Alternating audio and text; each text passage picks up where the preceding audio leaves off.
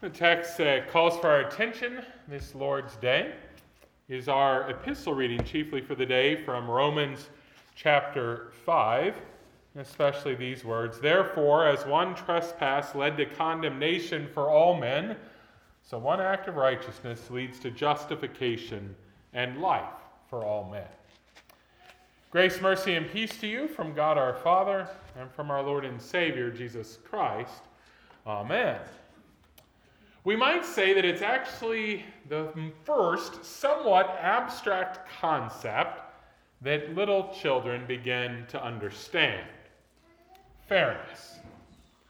After all, how old does a child have to be before they're able to point out something that they feel is not fair? You know, Timmy, he got two dum dum suckers, and I only got one. Rachel, she got to go outside five minutes earlier than I did. You know, Steve, he took that fork that had the flour on it, and I was stuck with that plain old fork. It's just not fair. Yes, this concept that we learn very early on in life, of course, is not something that we just bo- that just bothers us for a while. Then, as we grow older, it goes away, is it?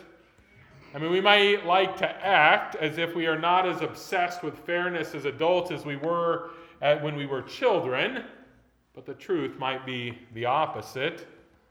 Well, we might say life is not fair as wisdom that we've learned as we've grown, but that doesn't mean that we're truly okay that life is not fair. No, we still have the same kind of thoughts. You know, I work a lot harder than Tommy. And yet somehow Tommy still makes the same amount of money that I do. Why is it that John wants to date Sally instead of me, even though I'm equally as attractive, smart, and charming? Why did I work my whole life and I'm barely even able to afford to go out of the state while the Smiths seem to be able to go wherever they want? It's just not fair. Well, today we heard in our Old Testament reading about how Adam and Eve fell into sin back in the garden. Satan there craftily caused them to doubt God's word, and they ended up with that forbidden fruit in their mouth. God responded by cursing them in various ways because of their disobedience. And that, that all seems rather fair. They sinned and they were punished. But our epistle reading tells us that their sin actually impacts all of us. The whole world, in fact, was changed through their sinful action. We're told, furthermore, that that change impacts us from the very moment of our conception. Each person born since Adam and Eve sinned is born into the world as a sinner who loves to sin a reality that the church often calls original sin. And not only is each person born this way, but God holds them personally responsible for that sin. For that sin alone, man is condemned by God rightly. As our epistle says, through the one man's trespass came condemnation for all. And we cry out, It's not fair. I mean, it really doesn't seem fair, does it? I mean, Adam and Eve, they sinned thousands of years ago, buying into the lies of Satan and eating from that forbidden tree, and you are held responsible. It affects everything about your life. It means that unless someone intervenes, you will be sent away from God's grace and blessing forever. It does not seem fair at all. So, do you really want fairness? Is that really what you want?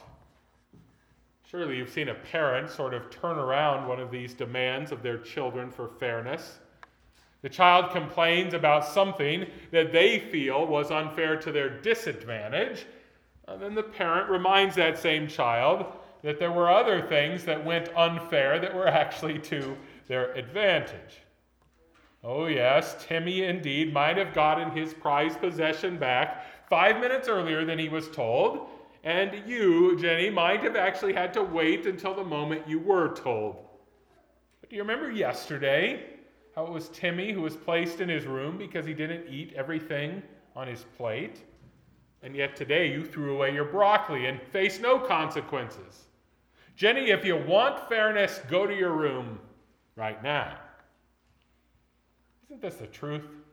We only want fairness really in two cases when someone else is getting something that we think we deserve, or when we think that we are getting something bad that we think we didn't earn. We never want fairness. We never cry out for it when we're getting exactly what our actions should bring to us, or when we have received far more than what our actions suggest we deserve. Yes, we are a people who talks a lot about fairness in one way and yet wants to ignore fairness in another. You know, we go back, though, to that time in the garden. And if we are to say that it's unfair that we are held accountable for what happened there, in the end, what we're really saying is that we think that if we were there in that garden, we would have done far better. You know, we would have sent that crafty serpent away with ease we would have saved the world a whole lot of trouble, unlike Adam and Eve. Yeah, we think it's unfair that that condemnation from Adam's sin was brought upon us.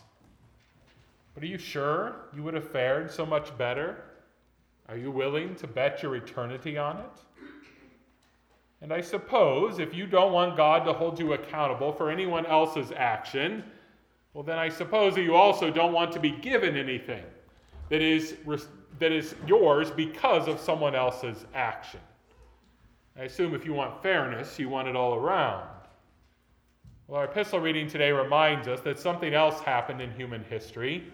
But in this case, it's not that one thing happened and everyone was brought something bad, but quite to the contrary.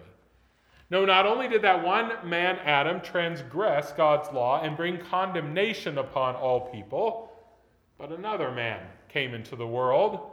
He lived perfectly, he died sacrificially, and he rose victoriously, in order that all sins might be viewed as never having occurred. By the one man's disobedience, indeed all became condemned. But by this one man's obedience, all have been made righteous. In Adam's sin, everybody dies. In Jesus' righteousness, everyone lives. So, do you want that second gift? Or perhaps you still want just for God to be fair in every regard? Since you think you would have done so well back there in the Garden of Eden against Satan's temptations, maybe God should have also sent you out into the wilderness like he did Jesus. Perhaps he should have had you fast for 40 days and 40 nights, uh, then had offered to you easy food. Perhaps he should have held you accountable for how quickly you would have gobbled up that bread because he would have been so very, very hungry. Perhaps then he should have placed you on the pinnacle of the temple and given you the chance to jump down demanding that God and his angels catch you in their hands. You know, you've always wanted to see a miracle, anyways, right? So maybe God should have put you in that position and let you test him. And then he should have held you accountable for thinking that somehow his faithfulness should be determined as true or false by how he treats you in any moment. Or perhaps God should have put you up there on that high mountain to be shown all the kingdoms of the world and their glory and their riches. Perhaps he should have allowed you to be tempted by that. I mean, if you were truly offered all of that to be king of the whole world, you would have taken it, right? I mean, it only meant bowing for one second and you could have had it all. Isn't that what you really want sometimes, anyways? All the riches and fame and glory that the world has to offer? I reckon to think you would have taken it. Me too. then God should have held us accountable for making such choices. And you know what being accountable for such choices would mean, right? Well, if God is to be fair, it would mean that you should be betrayed by your closest friends. It means that you should be placed before religious leaders in order that they might mock you. It means that you should be brought before government rulers with great authority who could torture you. It would mean ultimately suffering death, even death on a cross. It would mean being left alone in a cold tomb. Well, thanks be to God. This is not how God operates. He does not require this of all of us sinners. No, thanks be to God, it was Jesus who came and faced every temptation of the devil on our behalf. Thanks be to God that He is the one who came and lived a perfect life from start to finish. Thanks be to God that because He became obedient, obedient even to death, death on the cross, we will not be held accountable for our sins. It is not fair, and blessedly so, for us. For if you understood the nature of your sins truly, you would never ask God to give you what you deserve. You'd never be able to cry out, Why me? without any, without, with any sort of authenticity. If you had even one breath left in your lungs, you would have to admit that God had given you far more than what you had earned. So don't worry about fairness. Don't become so obsessed with all of that. Instead, just rejoice that God deals with you in a way that you do not deserve. Come forward today to the table. Come to his table not because you have earned it or you have rights to it, but because God has invited you in his grace. Receive the fruits of his death and his resurrection, even though you have no right to them based on what you've done. Come and have life in you. Not a life that you have earned or a life that you have claimed to, but a life that is given to you solely by grace, solely because of Jesus' work. For indeed, if many died through the one man's trespass, much more have the grace of God and the free gift by the grace of that one man, Jesus Christ, abounded for many.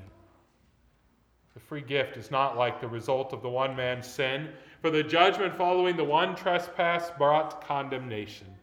But the free gift following many trespasses brought justification.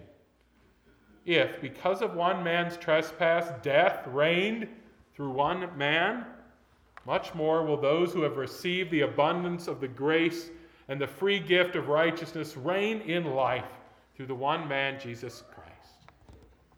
By the one man's obedience, the many will become righteous. You will become righteous. Oh, yes, in Adam's sin, all became sinners. But in Jesus' death, you become righteous. Praise be to God for his unfair ways of dealing with us. Amen.